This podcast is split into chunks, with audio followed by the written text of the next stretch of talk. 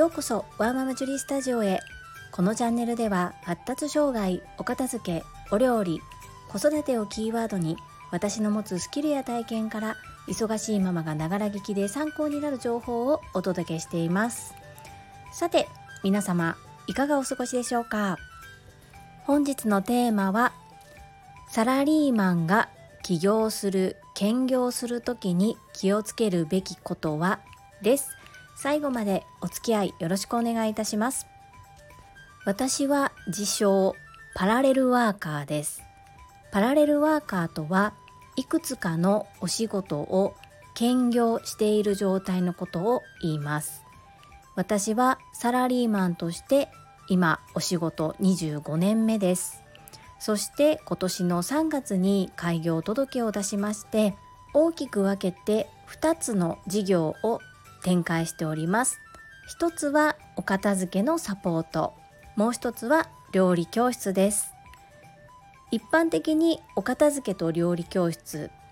にて非なるもので全く関係がないように見えるのですが私の中では切っても切れない存在でどちらも本気でやっております。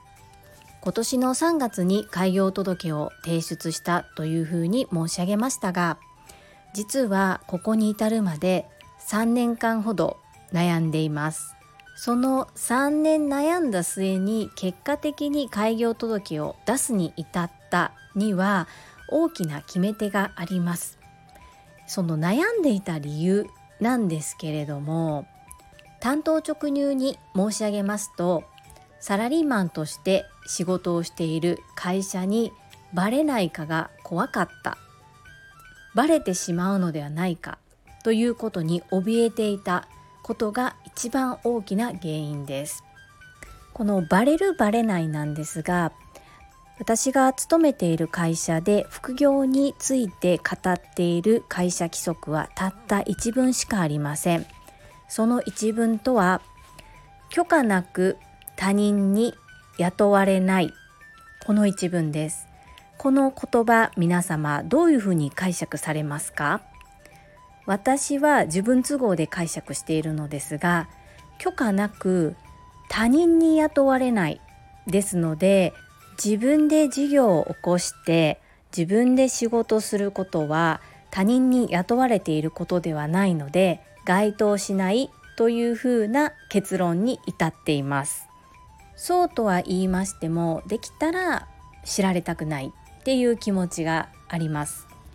やましいことは何一つしてないのですがまあ最悪バレたとしても今の文の解釈を、まあ、言い逃れでおそらく私は言うんだろうなっていうふうに覚悟を決めて開業届を出しました。サラリーマンが開業をして会社にバレてしまう知られてしまうっていうには大きく分けて2つあります。1つ目が確定申告をして税金を納める時。もう一つが口コミです。噂が広まって人伝えに会社にバレてしまう。で一つ目一つ目はちょっとあのくぐり抜ける方法があるんですね。法的に全く問題ない。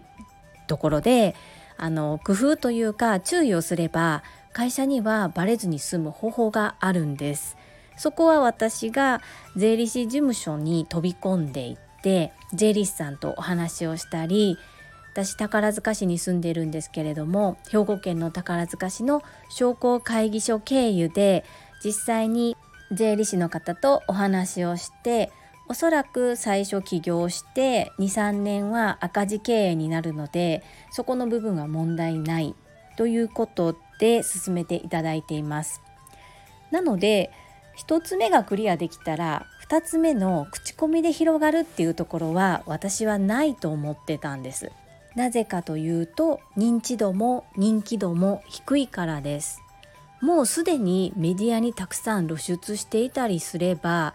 まあ口コミで広がることも考えられるんですけれども小さな世界で少しずつ少しずつコツコツコツコツ種まきをしている状態で活動しておりますのでまあ口コミで広がることなんて絶対にないだろうって鷹をくくっていましたところがこういう言い方をするということは実はバレたんですよ。でそのバレ方がまたねバカみたいというか私が本当に爪が甘いなと思ったんですけれども今スタンド FM さん今日70回目の放送なんですが毎日更新させていただいています。こちらスタンド FM さんを毎日更新するまでは私はお片付けの方とお料理教室の方と2つのブログを持っておりましてお料理の方は特に毎日ブログを更新していたんですね。そして過去に投稿した内容ももう一度投稿したりもしていました。単純に見てもらう方の分母を増やしたかったからです。でなぜブログがバレてしまったのか。私はブログの中では本名を語っていないんですよ。今お片付けのお仕事もお料理教室の方もビジネスネームでお仕事させてもらってますのでまああの本名と近い名前なんですけれども基本的にそのブログを見てその名前を見て私の本名と姓と名前と一致するっていうことはちょっと考えにくいんですよね。なのにバレて垂れ込まれたんです。これはなぜかと言いますと遡ること45年前なんですけれども職場の方と LINE 交換をしたことがあったんです実は私会社とプライベートを線引きしたくてあまり LINE を教えないし教えてほしいとも言わないんですけれどもちょっとあの年上の方で教えて教えて交換しようって言われてまあいっかと思って交換したんですね2名ほど。で昔はブログにアップした記事を LINE のタイムラインにもアップしていたんです。でそこでまさか会社の方がそれを見てるなんて思っていなくって一回休暇を取って講座を受講した講座について投稿したところあの時の休暇ってこの講座に行ってたんですねっていうようなこと言われたことがあってええー、と思ってそれからその方をこっそりブロックしてたんです。で会社の方全員ブロックしたんですよ特に LINE がなくても全然大丈夫なので。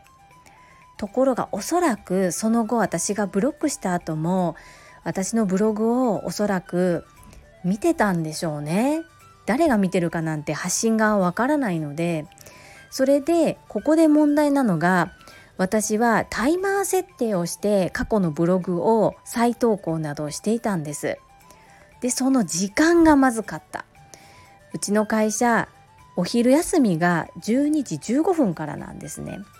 ところが私がそのタイマー設定をして再投稿するための設定時刻がお昼の12時だったんです。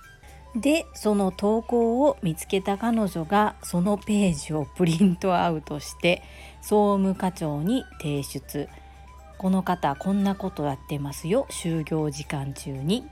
っていう垂れ込みをして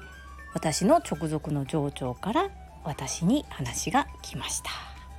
会社にバレないために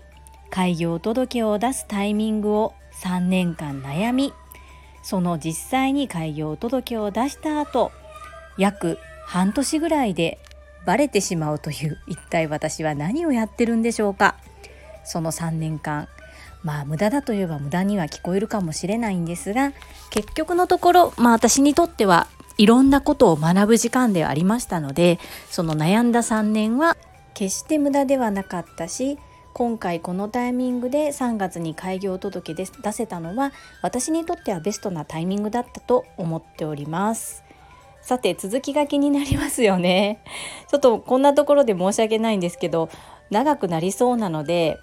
第2弾として続きは次の80回目の放送の時に雑談会としてお話しさせていただきたいと思います。今こうやってサラリーマンのお仕事を続けて入れてるということはまあその事件をきっかけにクビにはなってないということなんですけれどもちょっと上司の対応が意外だったのでまたそこも含めてシェアさせていただきたいと思います。サラリーマンの方で兼業を考えて個人事業主として起業されようとお考えの方、ぜひ口コミには要注意です。周りは見てます。意外なところでバレてしまいます。私のような爪の甘いことはしないように気をつけてくださいね。本日も皆様の大切な時間で私の放送をお聴きくださりありがとうございます。ママの笑顔サポーター、ジュリでした。